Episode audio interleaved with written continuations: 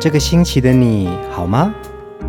周末的晚上，一个人也可以孤单的很嗨。放音乐，来点流行经典听觉。陈永龙、熊汝贤制作主持。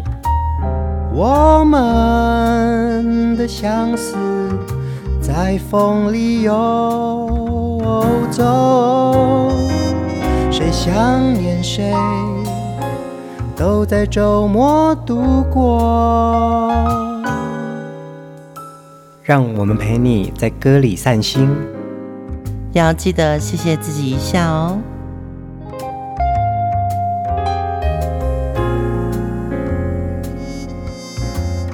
嗨，欢迎收听风音乐，我是陈永龙。Hello，我是熊汝贤。我们要延续上一集的音乐专题人物哦，黄舒骏。嗯、今天还有很多他的好歌要分享给大家。对，其实黄舒骏是一个非常立体的歌手哦。为什么这么说呢？因为他的角色很多，他不管是幕前幕后、音乐、电影，包含他现在是一个企业家。嗯，之前他还是很重要的音乐评审哦。嗯，他什么事情都很想做。我们也看到他透过创作去讲他心里面的一些主张、爱情观、嗯、生活观，甚至是戏虐人生的态度。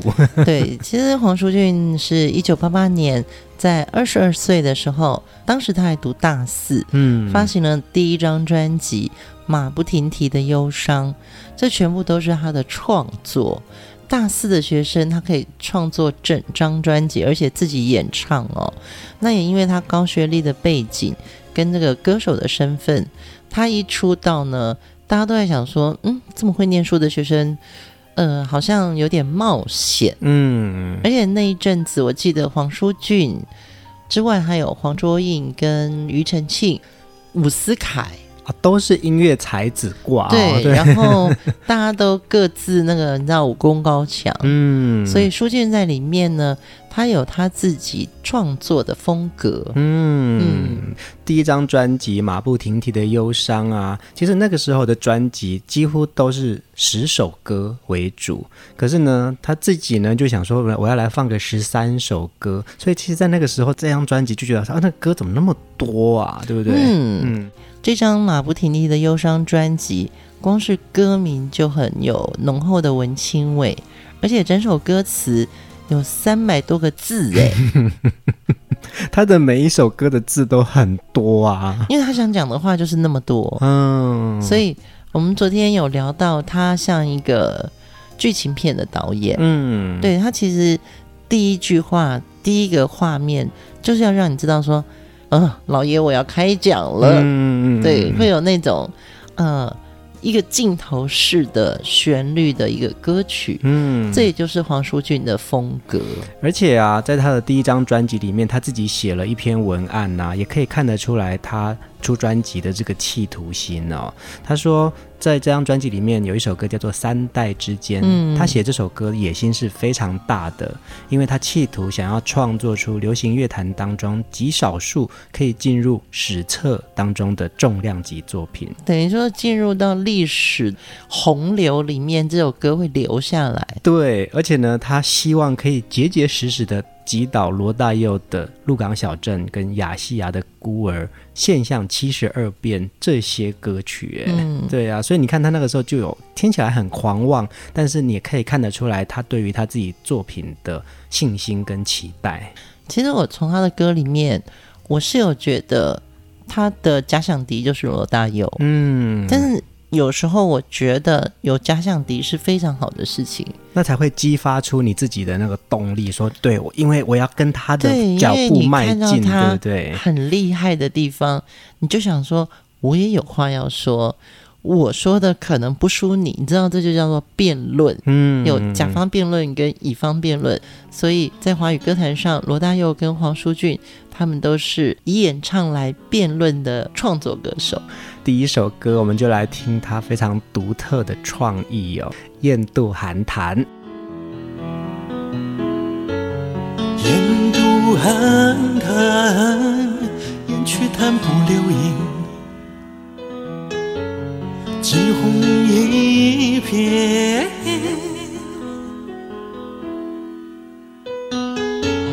潮来潮去，洗去多少足迹。一切都是缘。多少人曾经轻轻掠过我的眼帘，多少人曾经闯入我的内心世界，多少人曾经用思念将我多少智慧才能忍下我的离别泪。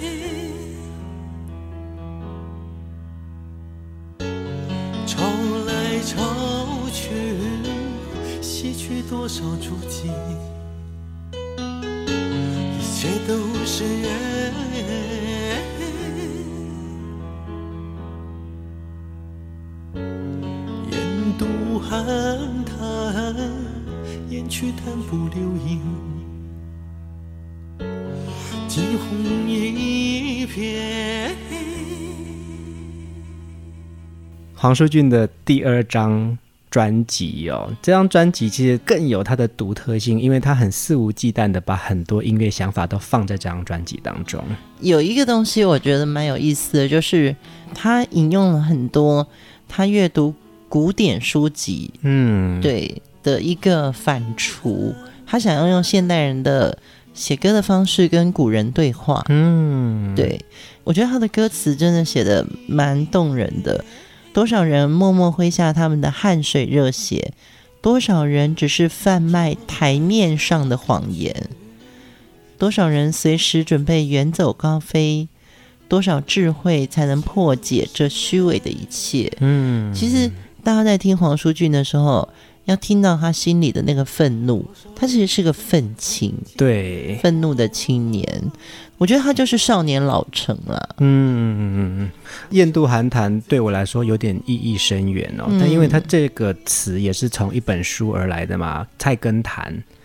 黄书俊在那个时候之所以会独特，就是因为我们刚才讲的，他用很多引经据典，然后把它转化成一种白话文字去聊我们现在的生活观。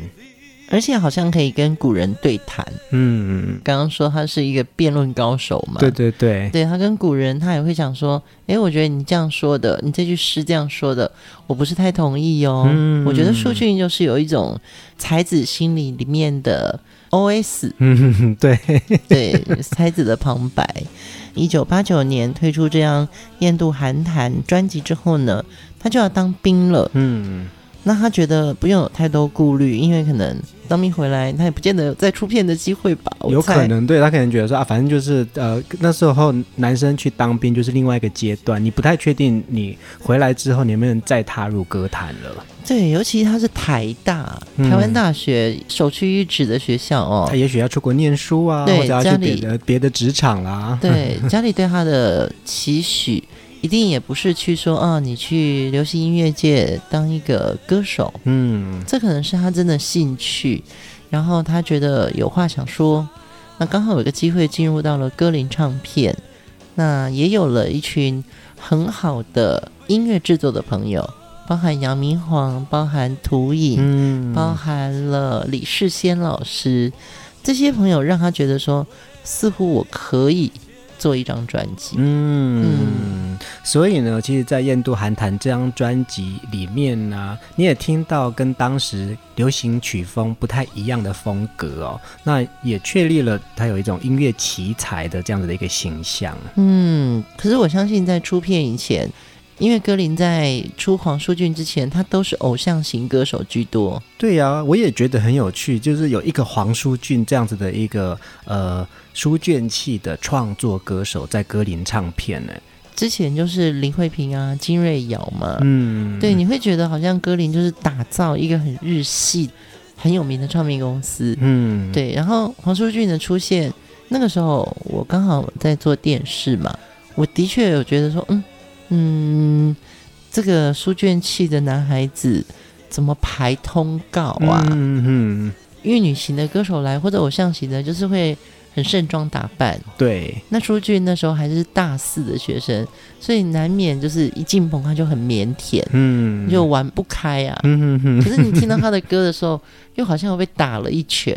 咦，这小子唱的。蛮有想法的，是个挺有思想的歌手。呃，其实我也有看过一篇报道啊，他在讲说，因为他那个时候顶着一个高学历的这个光环哦，来到演艺界啊。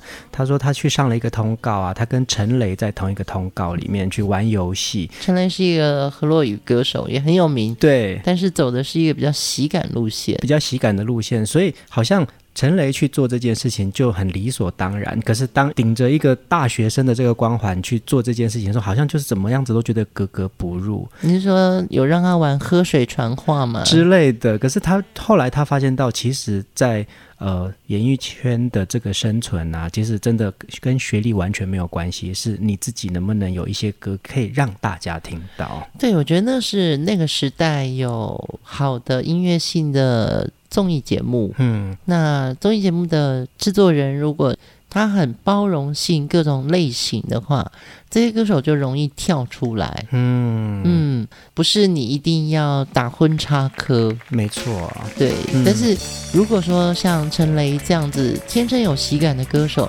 他的独特性马上也会被观众 catch 到，嗯嗯嗯。嗯我们接下来听另外一首歌啊，一定有非常多人知道，它就是黄书俊的经典代表作哦。这个很难得的一个，只有他能够唱出来这样子的一个这么诙谐的恋爱症候群。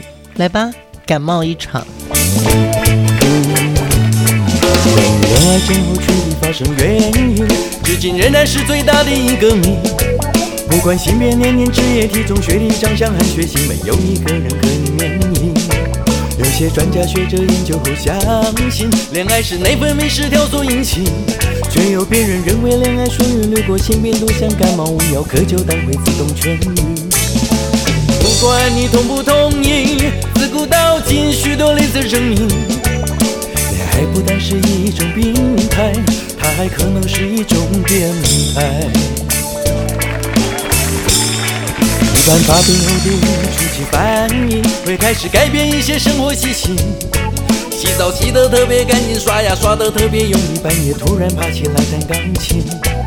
有人每天站在阳台对路人傻笑，有人突然疯疯癫癫，突然很安静。有人一脸痴呆对着镜子咬着指甲打喷嚏，有人对小狗骂三字经。女人突然改变发型，男人开始每天练着哑铃。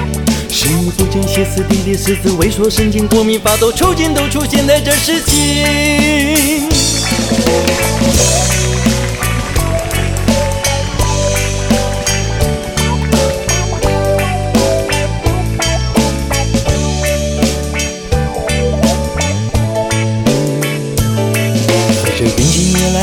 变本加厉，人会变得格外敏感、勇敢和恶心。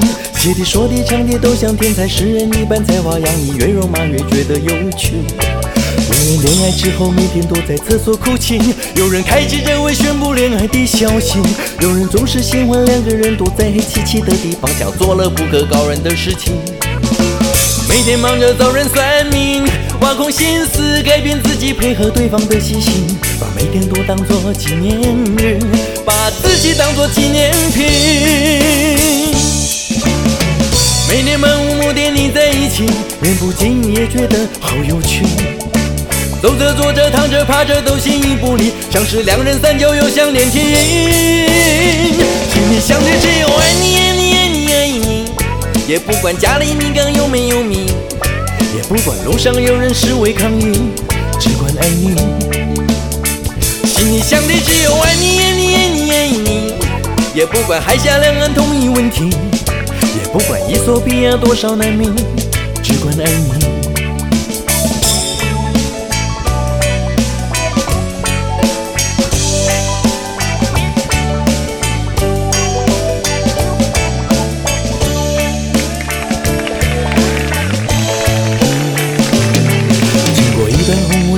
轰烈烈热恋时期，不久就会开始渐渐痊愈。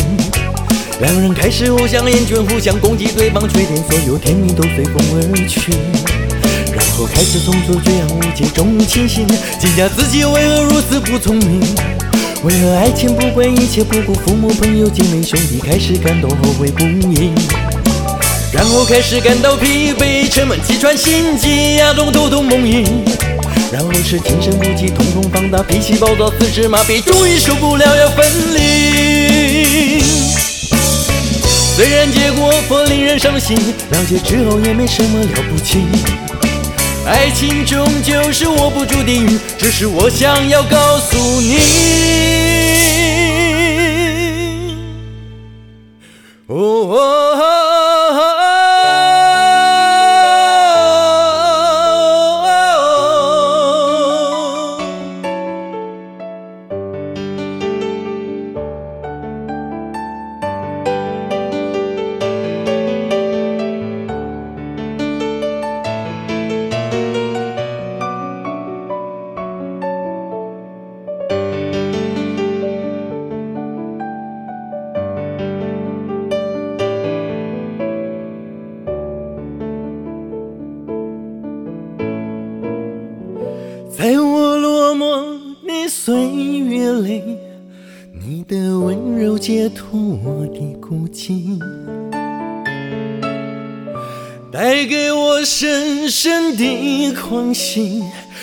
在颤动着我的心灵，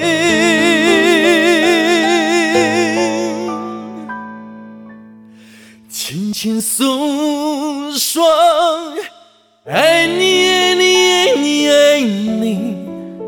不管是黑夜或是黎明，不管是梦中或是清醒，深深爱你。我要对你说爱你爱你爱你爱你，不管是黑夜或是黎明，不管是梦中或是清醒，深深爱你。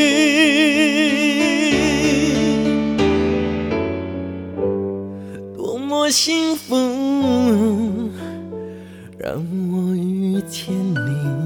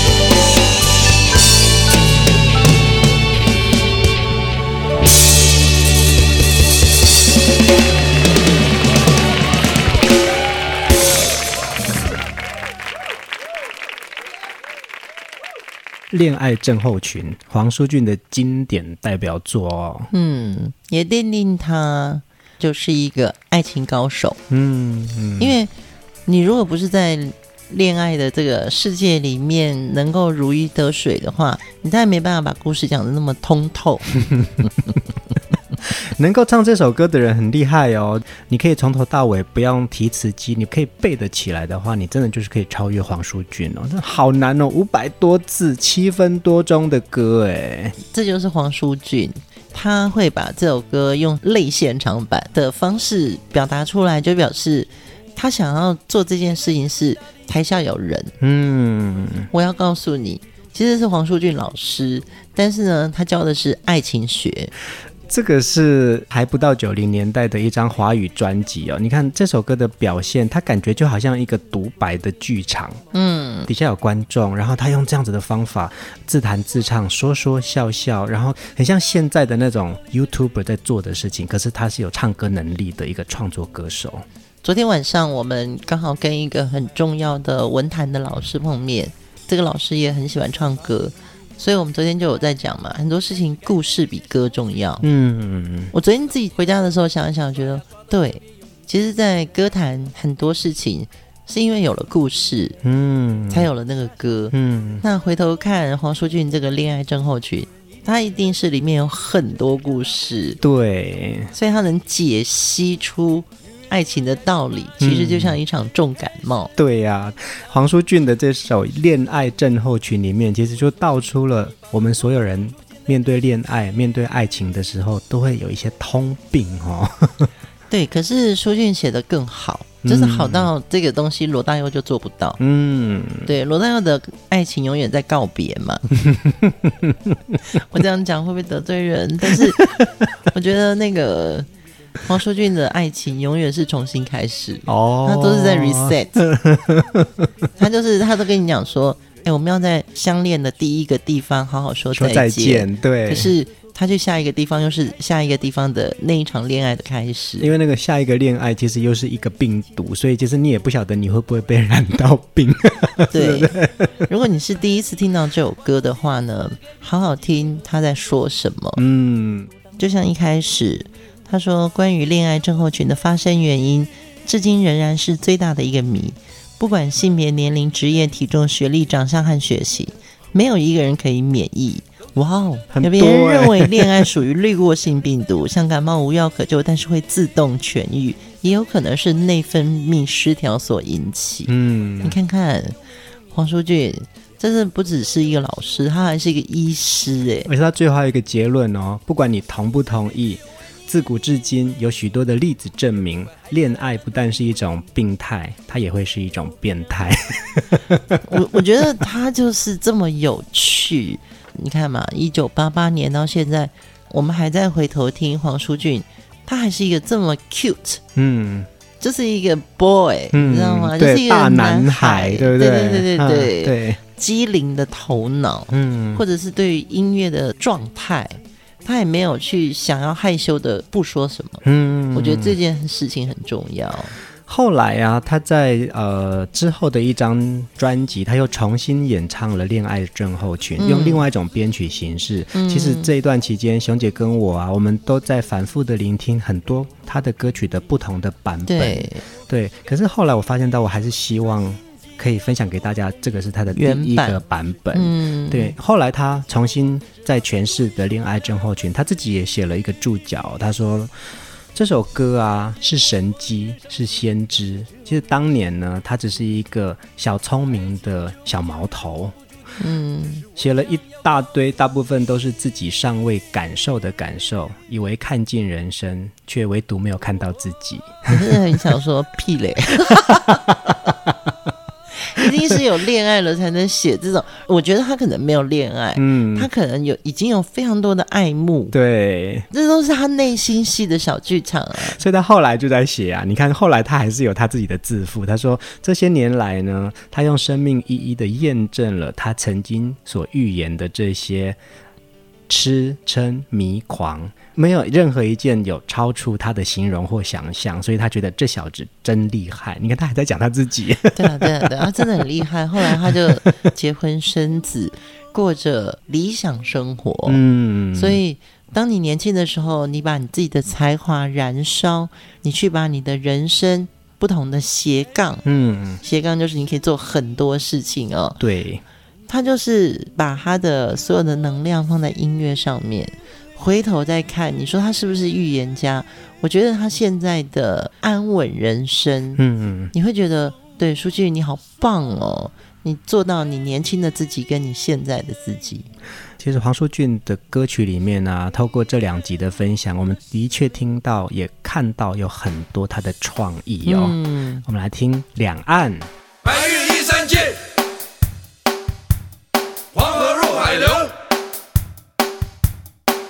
千里目，更上一层楼。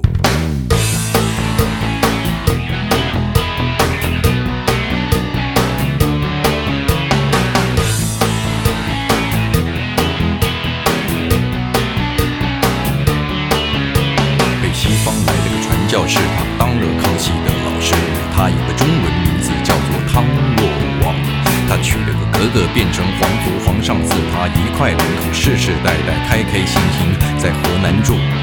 后代的女儿又嫁给老外，生了个儿子，真是不赖。后来当了南方大学的副校长，他生了个女儿，真是漂亮。不爱念书，不爱荒唐，在北京三里屯开了个小酒吧。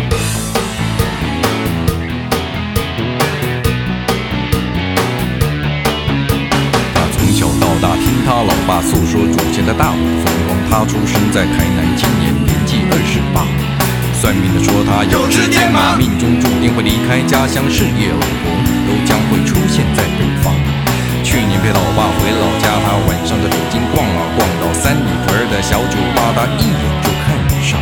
回到了台湾，茶不思饭不想，毅然就决定要到大陆去发展。谁都看得明白，就是为了那姑娘。两个人身体不住。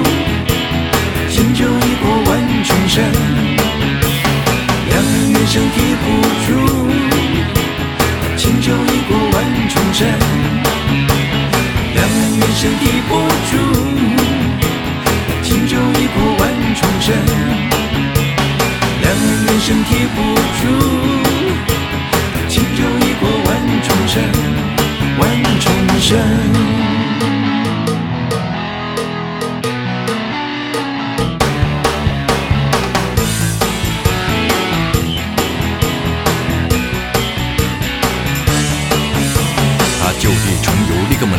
姑娘们一度无法承受，日子一久终究难逃被他感动。是天生一对，还是比较新鲜？两人热恋怎么看都对眼，赫然发现北京台北距离变成有优点。两人世界快乐神仙，天下大事站板一面，男的忘了创业，女的忘了开店。大江南北横走了一会儿，云南、蒙古、苏杭、东北、长江、黄河、西藏高原，只要有情，管他多远，山水便是好山水。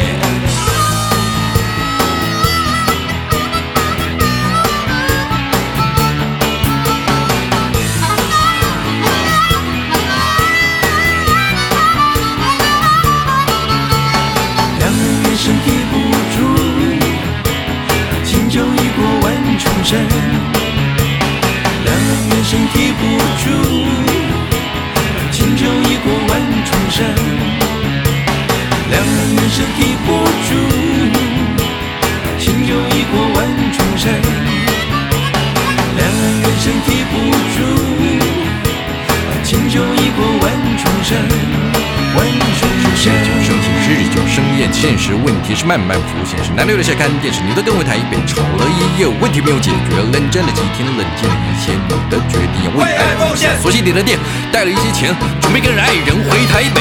男的流着眼泪，说不出的感谢，紧紧抱着爱人归。这时他才发现，带着大陆新娘不是说回就能回。虽然暂时事与愿违，但是两人并不气馁，继续山水，管他是与非。你看那三峡真是美，两人缘深提不住。轻舟已过万重山，两人缘深提不住。轻舟已过万重山，两人缘深提不住。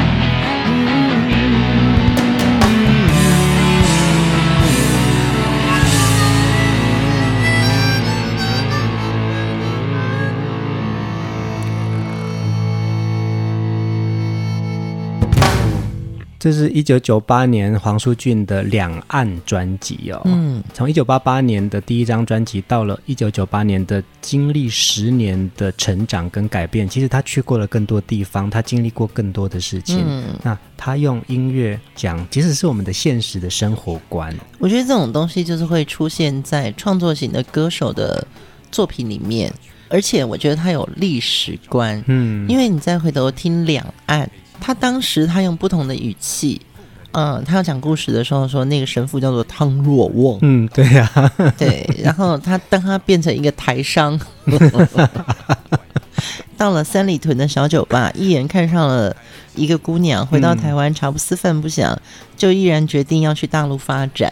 其实是一个歌里边他在扮演不同的角色，嗯，而且他的白日依山尽，黄河入海流，这又是以前。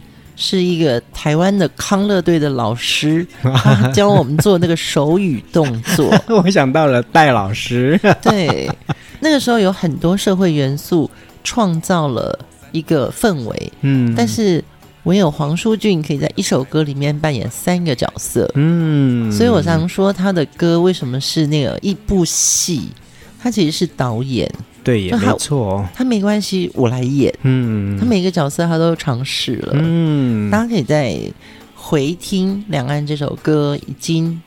到了一个很进化的一个历史歌曲里面，其实他在讲的东西还是爱情嘛，然后那个爱情已经变成是现实问题，一个生活距离的问题，这些东西呢，你还感觉好像也都是很贴近你跟我之间都会发生的事情啊。对，但是他因为是一首歌，所以他就写的很好笑。这一对情侣认识了以后呢，男的忘了创业，女的忘了开店，大江南北狠狠走他一回。去了很多地方，只要有情，管它多远，山水便是好山水。嗯，他有一种自己的文学观，有一点像说唱。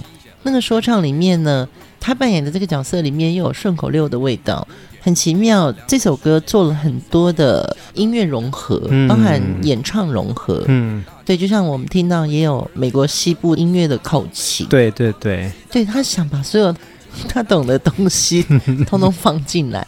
真的很厉害。刚刚前面讲到说黄舒骏像一个导演，可是他也自编自导自演，对不对？嗯、那我也觉得他像一个故事的说书人。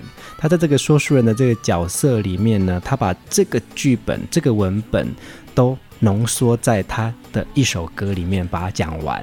对，我非常佩服黄舒骏的另外一个地方是，他曾经说过，因为他的音乐其实是。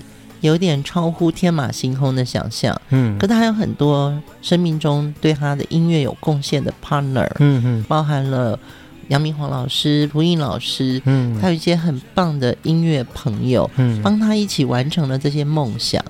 他曾经说，如果没有这些好朋友，他只是一个爱音乐但衣不蔽体的小男孩。嗯，他是一个很棒的创作歌手，他可以做出意想不到的作品。嗯，可是如果没有很厉害的音乐伙伴的话，这些歌不会流传到今天，我们都还觉得哇，好有趣哦，这是一个故事。嗯，他唱的不只是一首歌。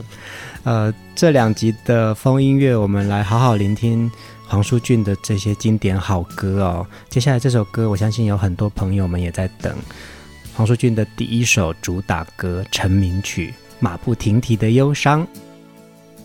我永远记得少年的时候，在巍巍家的后门，祈求一个永恒的约定，哦，令我心碎的记忆。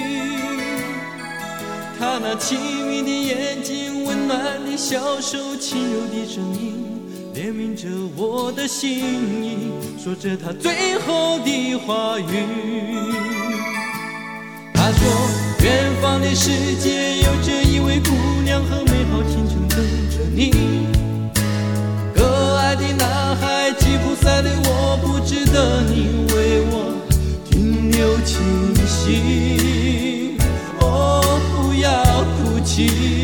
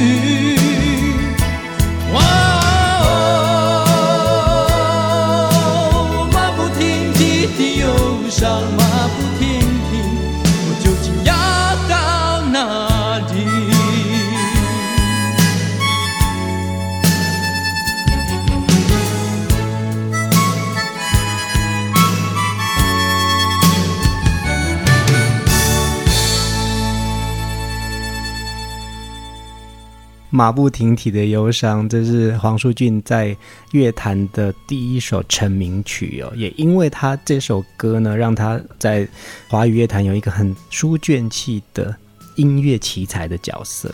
嗯，马不停蹄其实是个成语嘛。嗯，那时候成语要变成歌名真的很难呢。对呀、啊，这是一个非常新的概念。嗯，那也是唱片公司的突破哦。其实后来就有了啦，张雨生还有口是心非，可是那是后来了啊！你看一九八八年呢，然后张雨生的口是心非已经到九几年，那个时候大家已经有非常多不一样的音乐类型了。对对对，嗯、所以马不停蹄的忧伤，因为成语又是一个动词，嗯，而且是个忧伤，对，所以他真是个文青。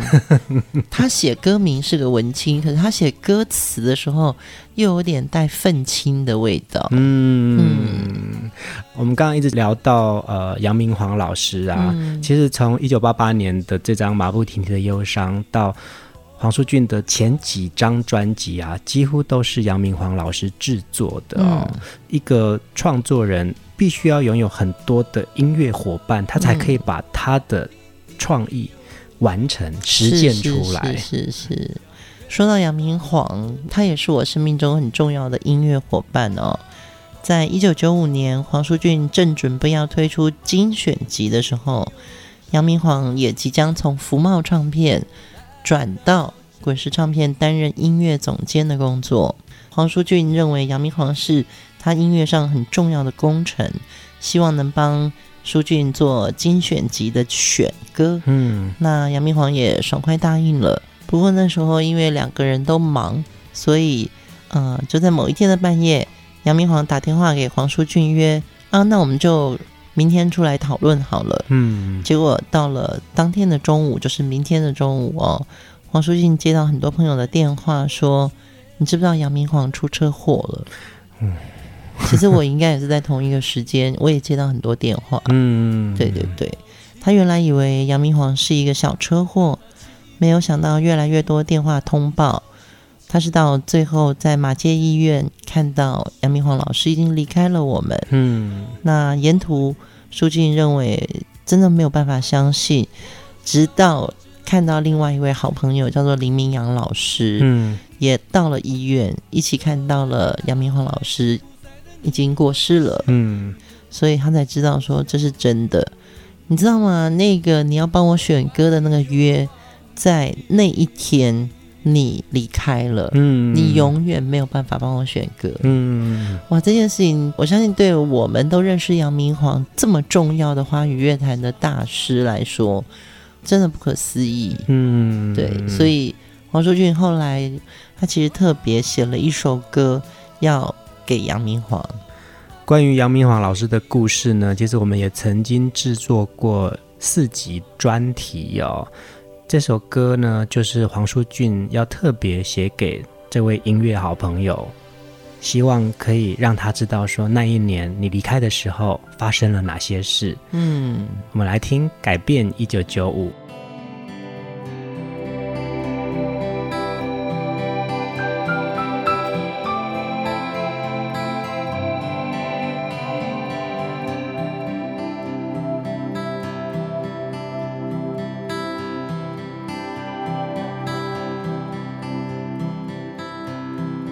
走之后，没几天，邓丽君也跟我们说再见。张爱玲在秋天度过了她最后一夜。英国少了一位戴安娜王妃。你最心爱的吉他现在住在我的房间。我最想写的那首歌，至今还没出现。Eagles 在东京开了复出又告别的演唱会，我在巨蛋帮你听了《Desperado》，满脸都是泪。歌坛出了一个张惠妹，王菲变王建文又变回王菲，张国荣终于开心地承认他是个 gay。老魏告诉我。台湾的女孩舒淇最美，Santana 莫名其妙又红了一遍，Madonna 还是我们呼风唤雨的娜姐，Paul Simon 的脸苍老的令人心碎，Prince 宣布他这辈子再也不做音乐，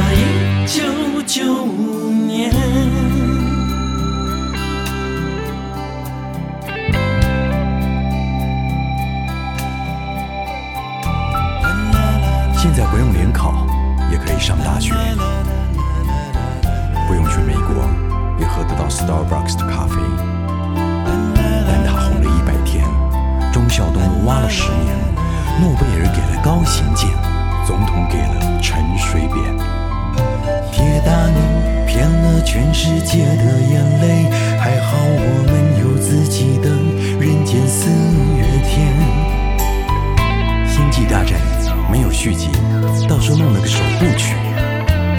教父第四季的可能性，我看微乎其微。男人不再阳痿，女人拼命减肥。艾滋并不是天谴，傅志阳长得也不怎么特别。大哥大越来越小，世界越来越丑，手机就越卖越好。歌星越来越多，CD 越做越好，唱片就越卖越少。乔丹不再飞，好久不见张德培。老红五子今年才二十五岁。奥斯卡那天，李安用中文跟全世界说谢谢。成龙终于用英文兴奋地跟好莱坞说：“I am Jackie Chan。” I am Jackie Chan。时间不断地改变，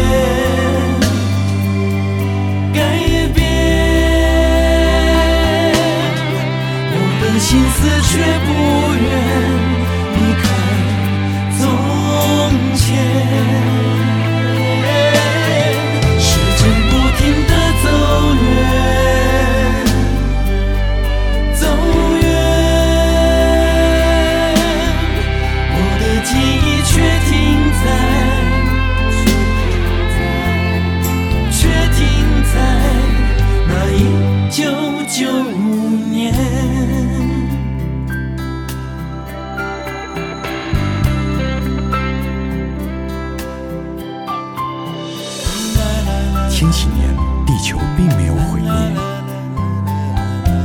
九二一大地震倒是把我老家给震毁。了香港真的回归了南北海竟然见了面我和台中的距离渐渐的比上海还要远。我还是没去爱尔兰倒是去了纽约。我没和 youtube 一起表演倒是看到 woody allen 走在四十五街。全台湾都在 R&B 全美国都在 rap，只有流行没有音乐。我看你眼不见为净，也是好事一件。我没成为你以为的那个人，真的很抱歉。我想，我上辈子是国父，下辈子是王子，这辈子最好安分一点。天才就怕不够天才，坏又不够坏，天天都想离开，